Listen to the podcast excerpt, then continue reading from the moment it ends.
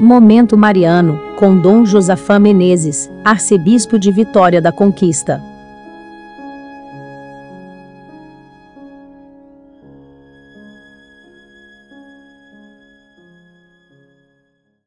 Ouvinte, a primeira leitura é do capítulo 13 do livro de Daniel.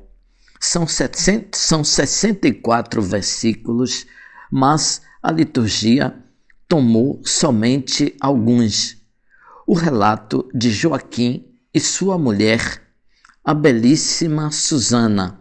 Susana em hebraico significa Açucena, mulher muito temente a Deus. Era uma mulher muito temente a Deus, como toda a sua família.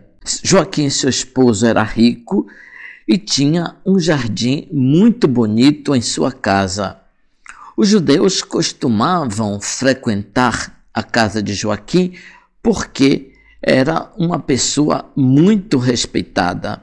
Foram nomeados naquele ano juízes, dois anciãos do povo.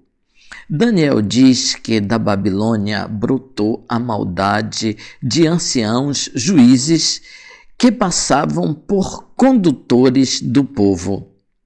Toda a ação se passa no jardim da casa de Joaquim, e aqui podemos perceber uma alusão ao jardim do Éden. Susana costumava tomar banho no pomar. Naquele dia desceu com as criadas e não sabia que os dois homens estavam ali, os dois anciãos. As criadas foram embora e Susana fechou a porta. Eis que os dois se apresentaram, desnorteados de paixão, e se propuseram, dizendo: Estamos apaixonados por ti, entrega-nos a nós. Caso contrário, diremos que um moço esteve aqui depois que as empregadas foram embora. O texto diz ainda que eles desviaram os olhos do céu para não lembrar mais dos justos juízos de Deus. Susana gritou e foi socorrida pelos empregados. No outro dia, os dois anciãos e muitas pessoas foram à casa de Joaquim. Os dois anciãos, envergonhados, resolveram mentir dizendo que Susana foi surpreendida com um jovem na piscina e por isso foi condenada à morte. Susana começou a gritar a Deus e Deus veio em seu auxílio.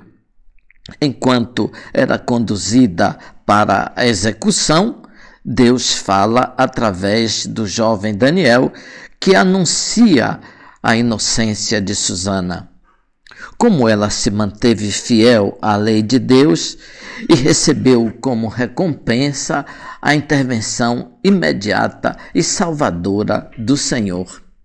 Em toda a narração enfrentam-se a hipocrisia e a corrupção dos mais velhos e o dinamismo fiel dos mais jovens.